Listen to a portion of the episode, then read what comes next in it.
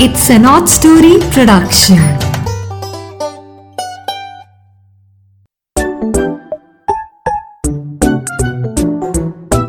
Hello दोस्तों, आज मीरा की नैया फिर से आपके पास हाजिर है एक नई कहानी लेकर और यह कहानी बच्चों, पेड़ों के बारे में है, हमारे एनवायरनमेंट के बारे में है आशा करती हूँ आप इस कहानी से बहुत लुत्फ उठाएँगे और बहुत अच्छी अच्छी प्यारी प्यारी बातें भी सीखेंगे।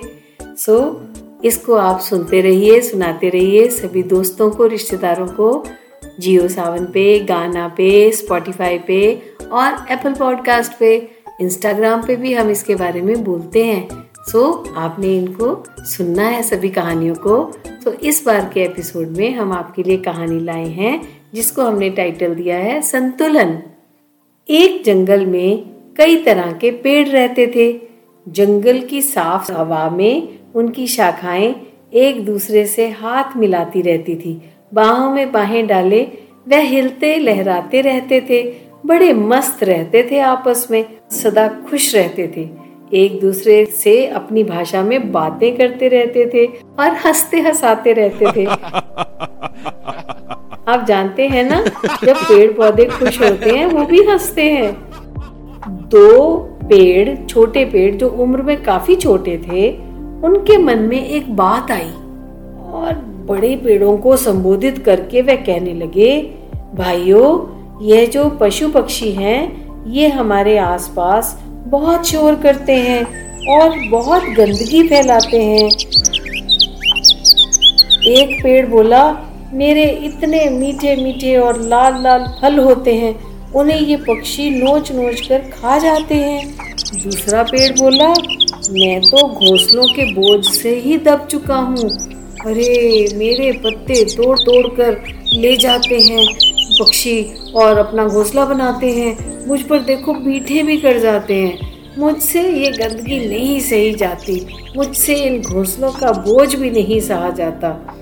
तो पहला पेड़ बोला, ये जानवर कितनी गंदगी फैलाने वाले होते हैं। पक्षी तो पक्षी, जानवर कौन से अच्छे हैं?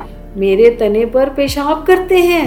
ओफो, इतनी गंदी बदबू आती है मुझे अपने आप से। तो एक बड़ा सा पेड़ भी उनकी बातों में आके बहकावे में बोल पड़ा, ये बंदर और लंगूर कितना शोर मचाते हैं? मेरी शाखाओं से लटक लटक कर मुझे कितना खींचते हैं, परेशान करते हैं। तब एक और पेड़ बीच में से बोल पड़ा।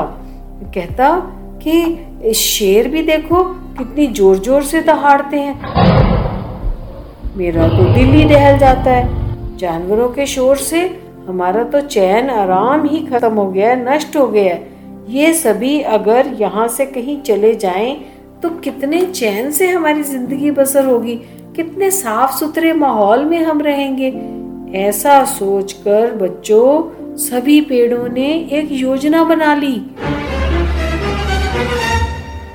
उन्होंने आपस में एक दूसरे को यह संदेशा दे दिया कि जब भी कोई पशु या पक्षी पास आए तो हम ज़ोर ज़ोर से अपनी टहलियों को हिलाने लगेंगे और उन्हें डराकर अपने से दूर भगा देंगे। और ऐसा ही हुआ जैसा उन्होंने सोचा था। जब भी पक्षी पेड़ों पर बैठते, उनकी शाखाएँ ज़ोर ज़ोर से हिलने लगती, कांपने लगती और पत्ते आपस में रगड़ने से अजीब सी सरसराहट पैदा करते। सुनने में वो भयानक और भूतिया लगती थी। सभी पक्षी डरकर दूसरे जंगल में चले गए। वैसा ही बंदरों और खरगोशों के साथ हुआ। तेंदुओं और लोमड़ियों इत्यादियों के साथ भी ऐसा ही होने लगा। उन्होंने जब पेड़ों के अजीब अजीब हरकतें देखी तो वो धीरे धीरे सब दूसरे वन में जाने लग गए कि ये वन हमारे लिए ठीक नहीं है। सभी जानवर इस तरह के अजीबो गरीब माहौल को देखकर अपनी और अपने परिवार की सुरक्षा के लिए वहाँ से दूर किसी और जंगल में चले गए। और अब क्योंकि इस जंगल में कोई पशु पक्षी ना रहा तो शेर जीते और भालू इत्यादि भी परेशान हो गए।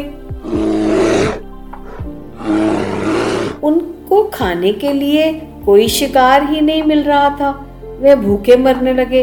हार कर वह भी दूसरे जंगल में चले गए, क्योंकि सभी शिकार तो वहीं पर थे। पेड़ों की तो खुशी का ठिकाना ही नहीं रहा। अरे वाह! क्या झूमने और गाने लगे। बहुत प्रसन्न होकर एक दूसरे को बधाइयाँ देने लगे। अपनी इस तरकीब से सभी बहुत इतरा रहे थे कि देखा, ये दो छोटे छोटे पेड़ों ने क्या कमाल किया है। हम कब से कितने वर्षों से इन जानवरों के, खासकर शेरों से कितने परेशान थे। शुक्र है, नए जमाने की सोच रखने वाले इस नई पीढ़ी के पौधों ने हमें इस दयनीय हालत से निजात दिला दी है, छुटकारा दिला दिया है। अब जरा चलते हैं इंसानों की तरफ़, बच्चों। देखें अब इंसान क्या सोच रहे हैं। जंगल सुख की साँसें ले रहा था तो इंसान जो पहले ही नई से नई इमारतें बना रहा था, उसका ध्यान इस जंगल की ओर आ पड़ा। इस जंगल को कई वर्षों से बड़े बड़े उद्योगपति बिजनेसमैन काटने के बारे में सोच रहे थे। इस इलाके में एक बहुत बड़ी मॉल और एक होटल बनाने की योजना भी तैयार हो चुकी थी, पर वहाँ के शेरों से सब बहुत डरते थे और बाकी पशु पक्षी भी उन शेरों की शरण में पल ही रहे थे।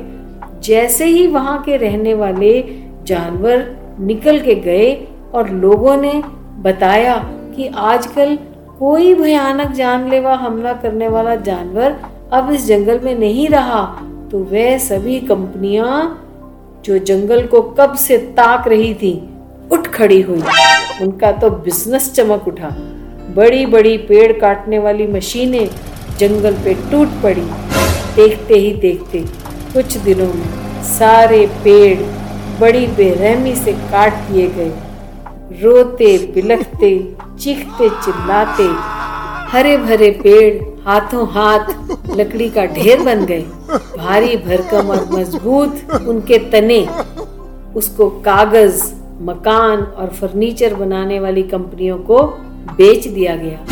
पतली टहनियों को माचिस बनाने की फैक्ट्रियों को बेच दिया गया। और भी कई तरह के व्यापार जो लकड़ियों पर निर्भर करते हैं, उन सभी ने अपना अपना हिस्सा बीच में से लिया। देखा बच्चों, सुनी सुनाई बातों में आकर भोले भाले पेड़ों ने लिटरली अपने पैरों पर अपने आप कुल्हाड़ी मार ली। अपने जंगल से सारे जानवर भगा दिए, जिसका असर ये हुआ कि शेर चीते और खूंखार जानवर भूखे मरने लगे और इसी कारण दूसरे जंगल में वह भी चले गए। अब पेड़ों की रक्षा कौन करता? पेड़ों की रक्षा जो कि भालू, शेरों जैसे जानवर, हाथी, ये किया करते थे। वह करने वाला कोई नहीं रहा।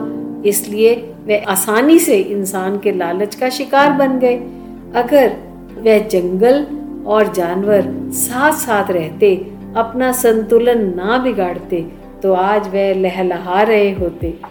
हमें यह याद रखना है बच्चों कि प्रकृति यानी नेचर एक बहुत खूबसूरत संतुलन में रहती है। हमें इस संतुलन की इज़्ज़त करनी चाहिए और इस संतुलन को बनाए रखने में ही हमारी ज़िंदगी और हमारी सुरक्षा है।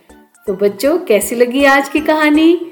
इसको आप अपने दोस्तों को, अपने रिश्तेदारों को, सभी को सुनवाएँगे। एप्पल पॉडकास्ट पे स्पॉटिफाई पे गाना पे जियो सावन पे। तो आपने इसके बारे में सबके साथ शेयर करना है और इसको फॉलो भी करते रहना है। मीरा की नैया नई नई कहानियाँ लेके आपके लिए हाजिर होती रहेगी। तो आगे के लिए बाय बाय